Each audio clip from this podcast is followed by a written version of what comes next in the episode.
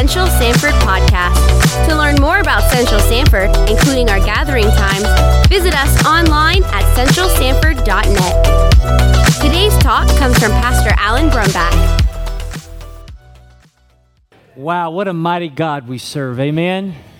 Let's give the Lord a hand this morning. Amen. You know, it's amazing when it rains outside. Sometimes uh, people just uh, decide they want to just turn over in their beds. And I just want to thank you all for being here this morning. And we have many that are watching online, and we just want you to know that we love you so. Church family, let's give them a hand this morning. We're so thankful for you joining us online. And, and t- I invite you to take your copy of God's Word and turn to Genesis chapter 13.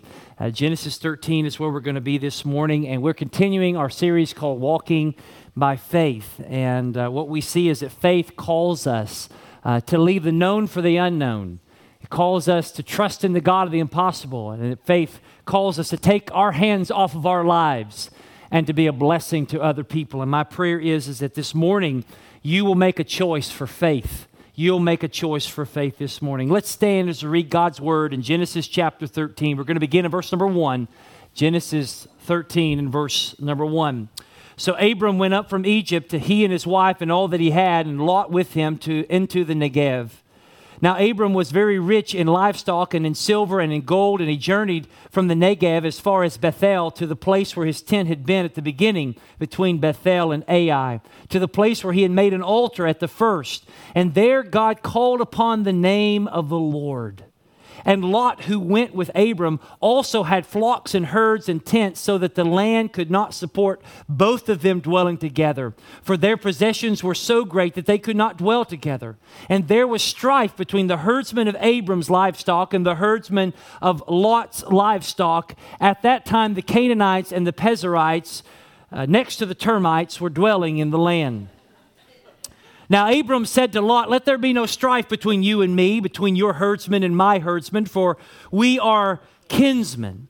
Is not the whole land before you? Separate yourself from me. If you take the left hand, then I will go right, and if you take the right, then I will go left. And Lot lifted up his eyes and saw that the Jordan Valley was well watered everywhere, like the garden of the Lord like the land of Egypt in the direction of Zoar. This was before the Lord destroyed Sodom and Gomorrah.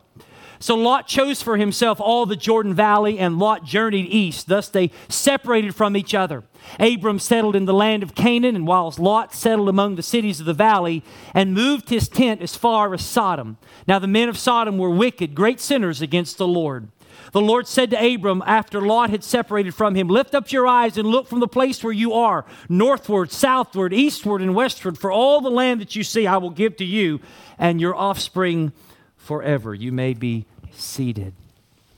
Some people love making decisions, some people hate making decisions. I don't know about you, but after the services, one of the biggest things that we struggle with in the Brumback household is decide where we're going to eat. Maybe some of you this morning, you're going to have that decision as well. Maybe you watching online, you're just going to, uh, you've already got that figured out. Maybe you've called somebody and they're going to deliver it soon. Well, I don't know if you know this, but according to Cornell Research, uh, the University of Cornell, or Cornell, which not, it's not, if, if you're Andrew, Andrew Bernard fans, you'll get that you can't make up, uh, make fun of Cornell. And that was a joke only for me and a handful of office people. But anyway, according to Cornell University, uh, we make about 35,000 decisions every day. Now, you say, how does that happen? Well, according to their research, they found that out. As a matter of fact, 227 of those decisions are about food alone, some more than others.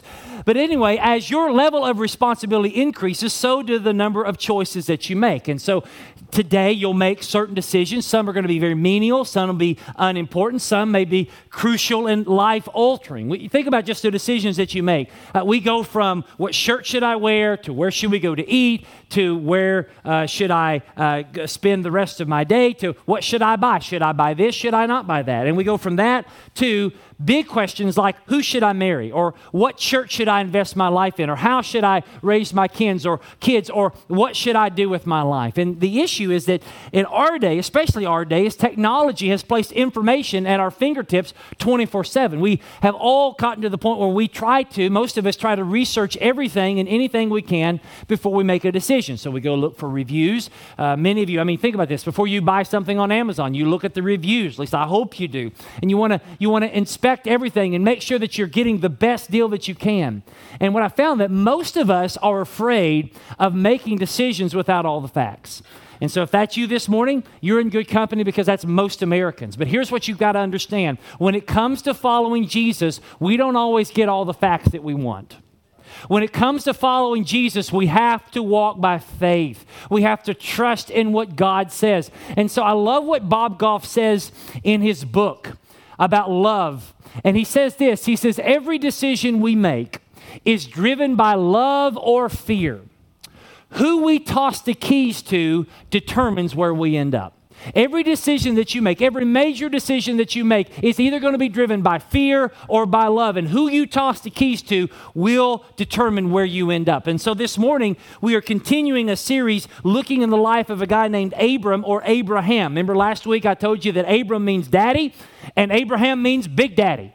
And so we are in a series talking about Big Daddy. And God has called this daddy to be a big daddy. And he calls him out of spiritual darkness and personal hopelessness to a land that he would show him later. God promises to bless him and to make him a blessing to the world.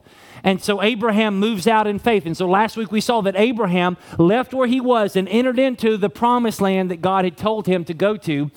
And, and we see that God didn't give him all the facts. Now, at the very beginning of the call, he enters into the land, and the Bible says that there was a famine that came into the land. And then after this famine, you're going to see, as we said this saw this morning, is that there's going to be fighting in the family. And so as soon as Abraham decided to follow the Lord in faith, trouble happens. So many of you think, well, if I just give my life to Jesus, all my troubles are going to end. Is that true? No. As a matter of fact, following Jesus isn't easy, it's extremely messy. And so at the end of chapter 12, Abraham's going to make a very bad decision. He's going to choose fear over faith, and he's going to go to Egypt rather than trusting in God. But in chapter 13, he's going to make a good decision, a decision that's based out of faith, not fear. And in chapter 13, we see two different men we see two different men with two different ambitions. One man by the name of Abram is going to choose by faith, and the other man by the name of Lot is going to choose by sight. One's choice is going to lead to a blessing, and the other's choice is going to lead to disaster. So let's look here this morning at these two things. Number one, I want you to see the decision of Lot. As we read a moment ago, Abraham left Egypt, and he left Egypt, the Bible says, a very rich man. Uh, now, the reason that he left Canaan is because there was a famine in which there was no water and no food. And so he left the, the land of Canaan in a famine and he was broke. But he's going to leave Egypt a wealthy man and blessed. And see, God is going to bless Abram despite his lack of faith. See, Abram went to Egypt because he didn't trust God to provide for him, but yet God, even in the midst of a lack of faith, is going to bless Abraham because his promise to Abram is, I am going to bless you. And the overflow of Abram's blessing overflowed to his nephew Lot.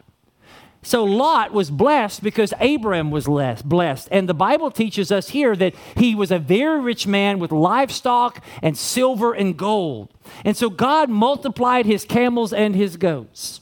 And so verses 6 and 7, this blessing of God that they got in Egypt, and these in, in, terms of livestock and riches and servants were just too much for these two men, Lot and Abram, to stay in the land. The Bible says that the land could not support both. So this blessing provoked a problem. Now, blessings can provoke problems, and sometimes those are good problems to have, right? But the question is, how do you deal with a blessing?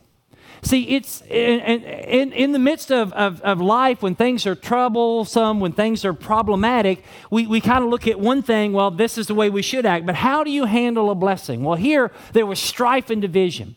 The family had overstayed their welcome. Lots and his, and his men are just causing strife and turmoil. And so Uncle Abe in verses 8 and 9 comes up with a proposal.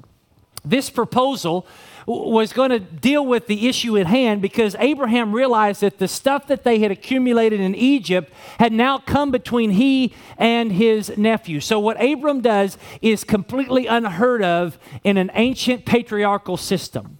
Abram is going to ask for a separation. We, we've been too long together. And so, you're too many, we're too many, we just can't do this. So, what Abram does is he gives the lesser man, his nephew, the first choice. That's unheard of. That's absolutely unheard of. That's like if you're a parent and you have a cake at home and you give your kid the first choice on the cake.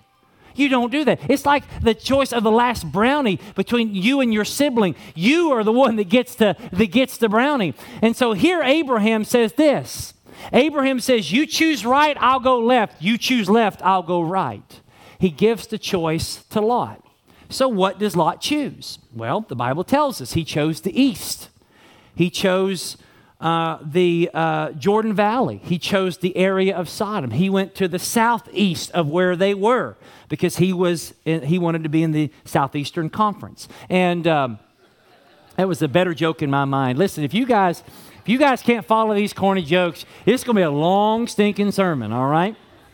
So the Bible says that he lifted up his eyes and he saw the Jordan Valley, that it was well watered. So when, Abra- when, when Abraham gave Lot the choice, Lot looked at all of his options. He looked right, he looked left, he looked east, he looked west, and he made a choice based on one factor and one factor alone what was best for Lot. And so Lot chose the gold mine and gave his uncle Abraham the shaft.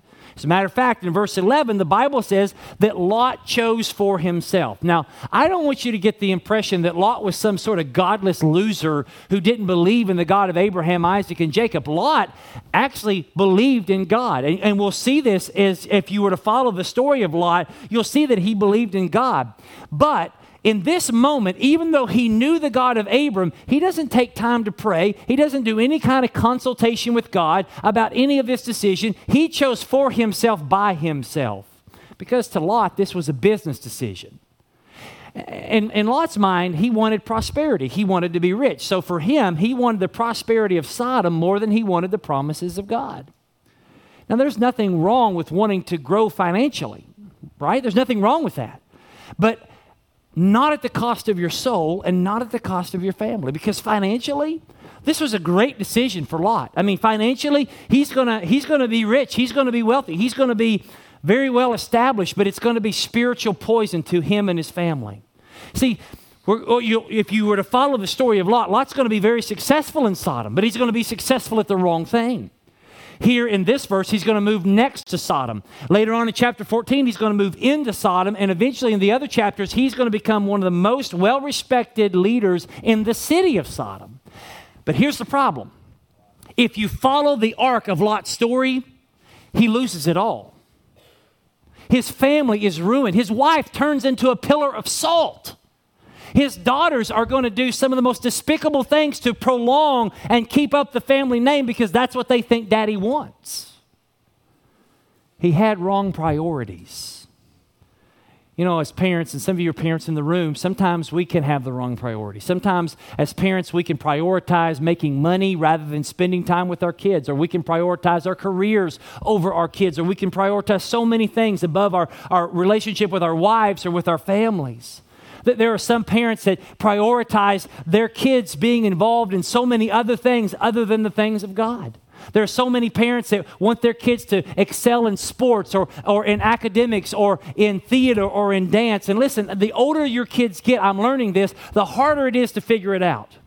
Because it just seems like inevitably every practice is on a Sunday, every game is on a Sunday, every practice is on a Monday or a, or on a Wednesday or some other time where you could be spending time with God's people. I know that right now my boys are, are now playing football. They, they've done soccer, they've done basketball, we tried baseball for a season, and now they're into flag football. And listen, they are ready to go. As a matter of fact, one of my kids yesterday, as soon as the game was over, I mean, he was doing great. He came to me and said, Dad, how many fantasy points do you think I would have gotten today? I mean, he is all in it. And some of you, you are, listen, it's a proud dad moment seeing one, one of my sons do well. Both of them did very well yesterday. And then my son last night was in a play. He was the big bad wolf in Little Red Riding Hood. Big bad wolf. And it's amazing. And some of you, your kids or your grandkids, they're doing amazing things. But here's what you've got to understand here's the truth and reality your kid is probably not going to be professional. Your kid's probably not going to be a, a, superstar. But here's what the truth is they are definitely going to go to heaven or hell. They probably won't be a professional, but they're definitely going to heaven or hell. So why would we sacrifice spiritual things at the altar of temporary things? You know, sometimes I feel like that it seems like some parents are more concerned about where their kids go to college than where they spend eternity. And so Lot here chose what was best for himself. He chose by himself for himself. But the question now is why did he choose that? Because I don't think Lot thought, well, you know what? What's going to be the worst for my family? What's going to lead to ruin? No, he thought this was going to be the best for his family. Sometimes what you think is the best for your family is actually the worst for your family. And the reason is it comes down to why, your motivation. In verse number 10, we see a little bit about Lot's motivation that when he looked into the well watered Jordan Valley, he, the Bible says that he saw that it was like the garden of the Lord. See, when Lot looked at the different options, he looked to the east and he saw something. He says, It looks just like the Garden of Eden. Now, when Lot looked, it was something bigger, it was something spiritual. And what, it, what we mean by this is that, that for Lot, this was his moment to prove himself. That apart from his uncle, he could be happy, he could be fulfilled, he could be somebody. See, his decision here is deeper than just financial prosperity. He was an insecure man who pursued the land because he wanted to be something and he wanted to be somebody. He wanted to prove that he wasn't a bum. He wanted to be loved and approved and valued. See, the reason that you and I pursue what you and I pursue is always deeper than just what's on the surface. Ultimately, we pursue things, we make decisions to be loved, to be lovable, to be valued, to be approved and accepted. And what it goes back to is it goes back to the garden. In the Garden of Eden, all humanity lost the approval of God. Sin destroyed our relationship with God. And so the human condition is that everyone is trying to get back in the garden. Everyone is trying to get back where they feel approved, where they feel loved, where they feel valuable. You say, Pastor, what do you mean by that? Here's what I mean by that. When you and I look at things and we say, if I had this or if I had that, then I would be successful, then I would be happy, then I would be fulfilled. Like if some of you say, you know what, if I just had a better job, I would be happy. If I had a bigger house, if I had a happier marriage, if I had successful kids, if I had more money or more notoriety or more likes on social media, then and only then, then I'll be happy. What all of that is, it's a search for the garden. It's a search for significance. It's a search for contentment. It's a search for satisfaction. And what Lot did is he saw the things of this world as being like the garden of God, and he thought that if he could just make it there, he could make it anywhere. But the problem is, is that those things will never, ever fill you up. They'll always let you down. Because Lot does not just want to get rich, he has set his heart on riches, believing that they will complete him. Lot's decision here is not just to get rich, but that to be rich so that he can be somebody. Lot's decision here is based on fear. It was a fear of missing out. He is afraid that this is his one and only chance to be the man he wanted to be. And so this was his decision. This was his moment to be his own Savior. But here's the problem Lot wanted the garden of the Lord without the Lord. And the problem is, you can never have contentment without God. See, what Lot thought was a garden was actually a wilderness. And some of you are going to make decisions thinking that if I can just have this, if I can just do that, if I can just be with them, if I can just experience that, then I'll be happy. And it always leads to ruin because anytime you have the garden without God, it is a wilderness. So that's the decision of Lot. But now I want you to see the dependence of Abram.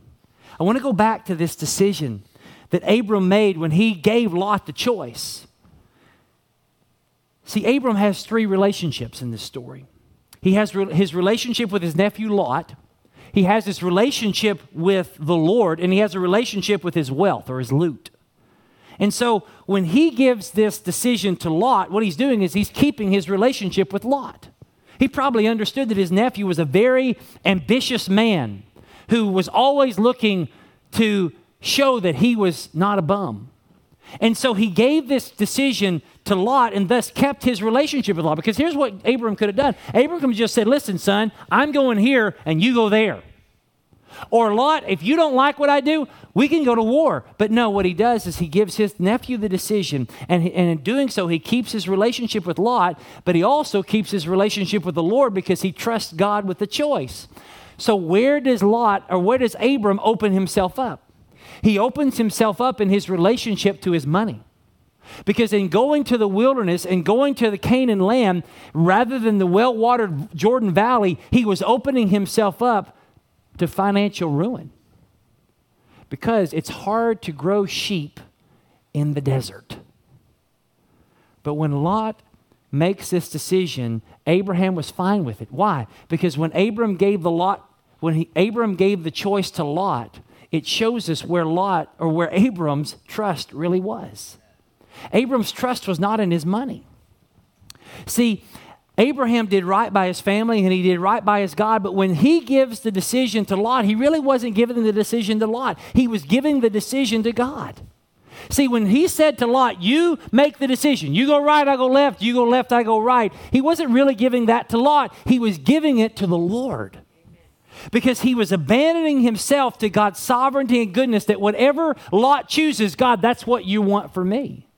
And the reason why he comes to this point is because he had just gone through a situation where he didn't trust in God, where he tried to control the situation, where he tried to manipulate things. And here, essentially, what he's saying is he's saying, God, I want you. You take me wherever you want because I know what you want is better than what I know I think I need.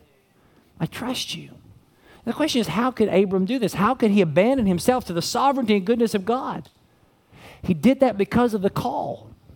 You remember that call? That God calls him to leave the known for the unknown, to trust in the God of the impossible, to take his hands off of his life and be a blessing to others. He could only do this because of the call of God in his life. And the only way that you could ever trust God with your life is by the call of God in your life. Hebrews chapter 11 sum up, sums up Abram's life and the Bible says here that by faith, Abram obeyed when he was called to go out to a place that he was to receive as an inheritance. He went out not knowing where he was going. Verse 9 By faith, he went out to live in the land of promise as a foreign land, living in tents with Isaac and Jacob, heirs with him of the same promises. But notice verse 10 For he was looking for a city that has foundations, whose designer and builder is God. He was looking for a city that has foundations. See, God's call in his life changed his foundations, changed his priorities. He looked for something greater to base his life on, to find his value in and meaning from than money, fame, and power.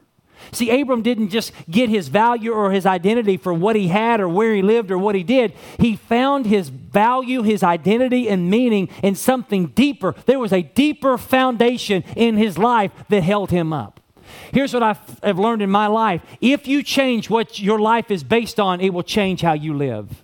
If you change your foundation, you will change your life. Jesus put it this way in Matthew chapter number 7 in verses 24 through 27, he says, Everyone then who hears these words of mine and does them will be like a wise man who built his house on the rock.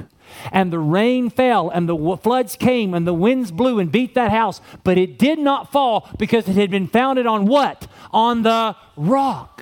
And everyone who hears these words of mine and does not do them will be like a foolish man who built his house on the sand. And the rain fell, and the flood came, and the winds blew and beat against the house, and it fell, and great was the fall of it. The wise man builds his house upon the rock, the foolish man builds his house upon the sands. And let me just tell you something the winds and the rains are going to come into your life, the waves are going to come. Will your house stand?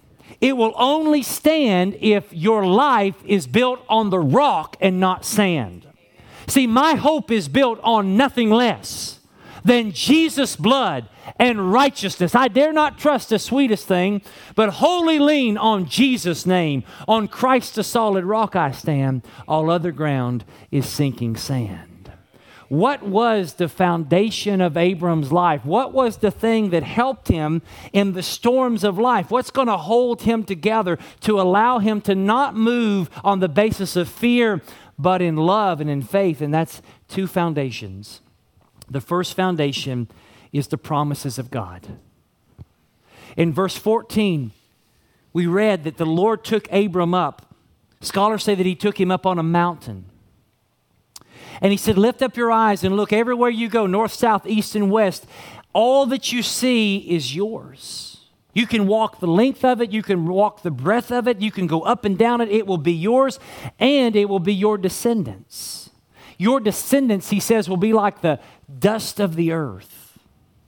See, when Abraham gave this decision to the Lord, when he trusted the Lord with it, it was as if Abraham gave up his seat on the bus. And now, what does God do? God gives him the keys to the bus. And so, verse 18, what does Abram do when God makes this precious promise that everything you see is yours? Verse 18, the Bible says that Abram moved his tent. He followed God. His tent pegs were not too deep where he was. He immediately obeyed. He immediately believed that God had it all under control. And what did he do? He built an altar to the Lord. And in that altar, he worshiped the God of the promises. And he rested on those promises, even though he was still old and childless. He worshiped the God who gave him promises, even though he hadn't seen any of those promises fulfilled. See, Abram could let God choose for him because he trusted that God was going to keep his promises. Do you realize that the entire Christian life is based on living on the promises of God? Without the promises of God, we have no Christianity. The promises of God are the very foundation of your faith. And so think about this the promises of God are just history that hasn't happened yet. Think about that. The promises of God are just history that hasn't happened yet. You know, some of you maybe binge watch television shows. Some of you maybe you are in different kinds of seasons. Uh, some of you, you know, you stay up late because you just can't stop watching.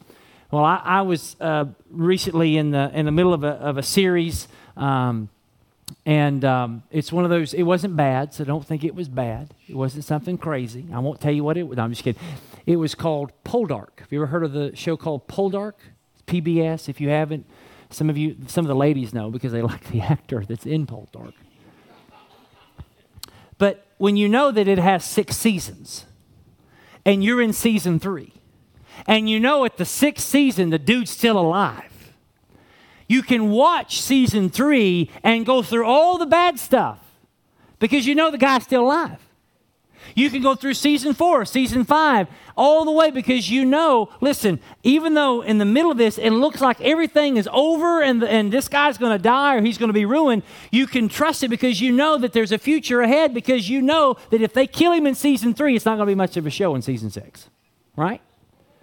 Well, you have been given the promises of God, and you don't know how the, the story of your life is going to play out, but you can trust the promises of God. You can take it to the bank that He who began a good work is going to complete it. That the promises of God are just history that hasn't happened yet.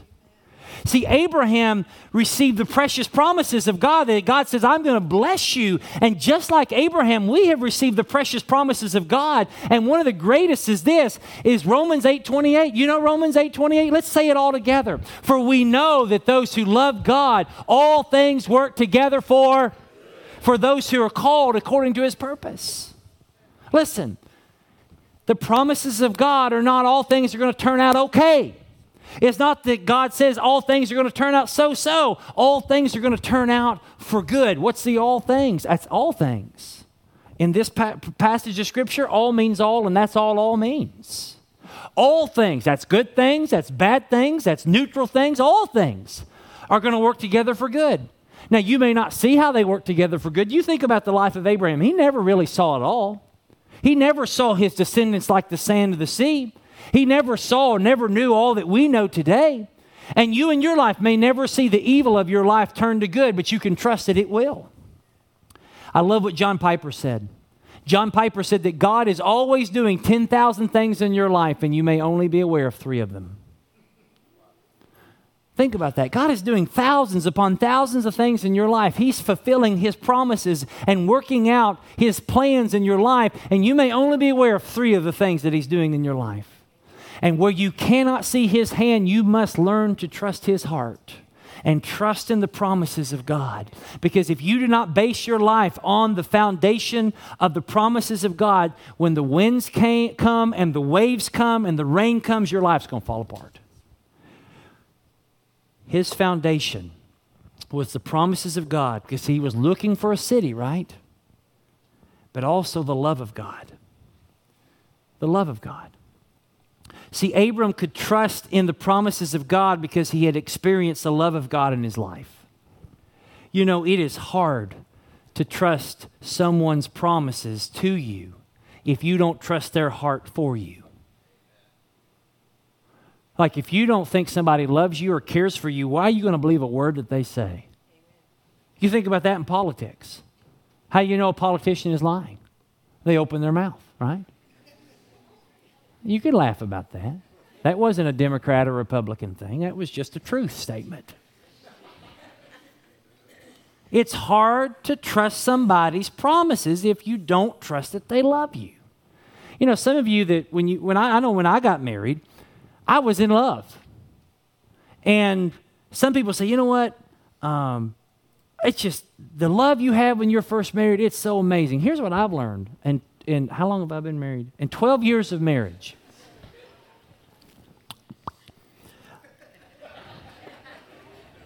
I love my wife more now than I loved her when I got married. And when you're early in marriage, you love each other, and it's all this ooey gooey. You know, some of you that are newlyweds in the room or watching online, it's just ooey gooey, lovey dovey. But you go through these awkward moments where you have to, it has to be more than just love, it's got to be trust, right? And, and you learn to trust this person because you see that this person is actually for you. And if you're in a healthy marriage, as your marriage grows, your trust in the other person is going to grow because the love that you have for each other has been tested and has been proven true. You follow what I'm saying here? So you can go to your husband, you can go to your wife and say, Listen, you may not understand all that I'm doing, but I need you to trust me in this. And so they, a few months ago, I, I, made a decision for our family, a, a, financial decision of something. And, and, and I came to my wife and, and, and, you know, I asked her what she thought. And, and, and, and I told her, I said, honey, I've got the right motivations. I've got the right things. You, you don't have to question my motives because here I am. You know, I want to make sure. And she looked at me and, and it was a very profound way. And she said, listen, I love you. I trust you.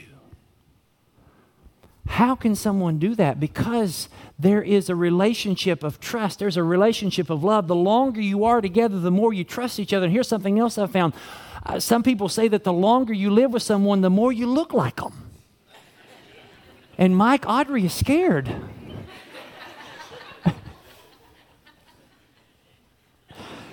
Abraham trusted in God's promises because he knew God's heart towards him. You say, how do we see that in this text? You have to go back and read verses 1 through 4 because it, we didn't go through the end of chapter 12, but Abraham sinned against God. God said, Trust me, follow me, I'll provide for you, I'll protect you. But just the first instance of trouble, and what did Abram do? He took off. You know, I've seen this with a lot of new Christians. They trust God, they love God, they get baptized, they get involved in the church, and one bad thing happens and they get out of church. And they get back into the world. Well, that's what happened to Abraham. Instead of trusting God, he went down to Egypt because he thought he would get provided for and cared for more by the Egyptians than he would by God. But guess what happened? He failed. And it was a disaster. But yet, God protects him through it all. And what Abraham learned in Egypt was this is that God loved him even though Abraham didn't always trust him. Aren't you glad he does the same for you? Aren't you glad? And so, what Abram does once he comes out of Egypt with his tail tucked between his legs, is the Bible says that he deliberately goes back all through. He retraces the steps where, when he first called upon the Lord, he went back to those places. He went back to Bethel. He went back to Ai. He went back to these altars that he had built to the Lord. He deliberately goes back to the place where it all went wrong. He went back to the spot where he had last obeyed and he repented and returned to the Lord and was forgiven. And there he receives the love of God. See, Abraham's foundation was not based on his performance for God, but ultimately on God's performance for him. It was built on the grace of God, not his good works. God forgave him, blessed him, and still loved him despite his flaws and his failures. And listen, my friends, that has to be the foundation of your life. The love of God must be the foundation upon which you build your life upon, not to gain acceptance from God, but out of acceptance from God. And so, if you have made a decision based in fear and not in faith, the best thing that you can do is retrace your steps back to the place of grace back to the place where you first called upon the name of the Lord. Go back to the place where you trusted and return to the one who loves your soul. And that's what Abram did. And let me just let you in on a secret. He still is going to goof up. Just because you make a decision by faith doesn't mean you're not going to goof up. But guess what he did? Every time he sinned, he went back to the Father. Every time he fell away, he went back to God. And you can do the same if that's the basis of your life. Look at this story. Lot looked to the land to give him everything he could ever want. He looked to the land to be that missing part of his heart, but it didn't work. Abraham looked to the Lord and got everything he needed. Think about this. Lot thought he was getting the garden, but without God, he got the wilderness. Abraham thought he was getting the wilderness, but with God, it was a garden. You remember what Bob Goff said? He says every decision we make is driven by love or by fear, and who we toss the keys to will determine where we end up. Who are you tossing the keys to? Are you tossing it to fear, thinking that you've got to get all that you can and can all you get here in this nasty world, thinking that it will fulfill you? Or are you t- tossing the keys to the one who truly loves you, to the one who cares for you? You say, Pastor, how do I know that Jesus loves me? Well, Jesus loves me, this I know for the Bible tells me so. And the Bible tells us that there was a day that Jesus was given a decision. Jesus was driven by the Spirit into the wilderness and he was tempted. He was hungry, he was weary. And at one point, the devil took Jesus up on a mountain, just like God took Abraham up on a mountain. And he showed him all the kingdoms of the world. And in that moment, he said to Jesus, All this can be yours no need to suffer, no need for the cross, no need for loss. You just bow down, worship me, and it's all yours. And Jesus faced a choice. Would he choose fear and make a shortcut to the kingdom without any fear of suffering or loss or pain? Or would he choose love? And guess what Jesus did? You know what he did. He chose love. He said, No deal. I came to lose everything so that they can gain everything. See, he chose to love us rather than leave us. And because Jesus chose to love us rather than leave us, we can choose to love and trust him to give him the keys of our life. See, think about this because Jesus lost it all for us, we get it all from him. Abraham gave up his wealth to have a relationship with Lot. Jesus gave up his wealth and his comfort so that he could have a relationship with us. Jesus became poor so that we can become rich. Oh, how deep the Father's love for us, how vast beyond all measure. Listen, this message may not made as much sense to you as I'm struggling this morning even to preach. But I know that God's Spirit is moving. When I'm weak, He's strong. And so, if you get nothing else, here's what I want to ask you Who are you going to toss the keys to in your life? Are you going to toss it to fear or to the love of Jesus? Some of you right now, you need to surrender your life to Him. Just this morning at the end of the service, I spoke to a, a lady that I have been witnessing to for two and a half years, and she came this morning. And I looked at her and I said, You need have you surrendered your life to Jesus? And she says, No, I need to. And she left and met with one of our ladies, and I haven't heard word yet, but I'm praying she has surrendered her life to Jesus. That could be you today. That you've been trying all your life to fulfill and get, to get satisfaction and to be loved and to be valued. And you're finding it, trying to find it in the things of this world, but it can be found today in Jesus. Maybe you need to make a decision to publicly identify with Jesus through baptism because Jesus publicly identified with you on the cross. Maybe you need to take that step. I'm not going to be bound by fear. I'm going to step out in love because I'm willing to say I'm unashamed of Jesus. Maybe you need to step out in faith and obey the call to serve others, to be involved in our community and uh, service here in, in, in, Central through Forth Central Florida. Maybe it's to serve at Midway Elementary at the Beach Club that starts on Monday, or maybe it's to help serve women that are in need or in crisis, or maybe it's to financially give. Whatever God is calling you to do, listen, we can step out in faith and we can serve others because Jesus stepped out of heaven to serve us. See, faith calls us to leave the known for the unknown, to believe in the God of the impossible, and to take our hands off of our lives to be a blessing to others. So, whether you're online or in the room, choose love, choose grace, have the foundation of your life be the promises of God and the love of God. Let's pray. Father in heaven, thank you for your word. God, do a work through your word that I couldn't do. God, as I, I struggled and, and stammered this morning, God, your spirit is going to be strong. So, Father, if there's someone online or here in the room or on the radio that needs to make a decision for you, Lord, let your spirit move.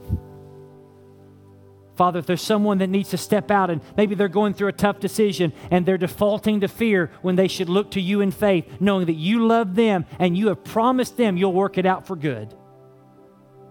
Lord, help us to trust you more. We love you, Lord, and it's in Jesus' name.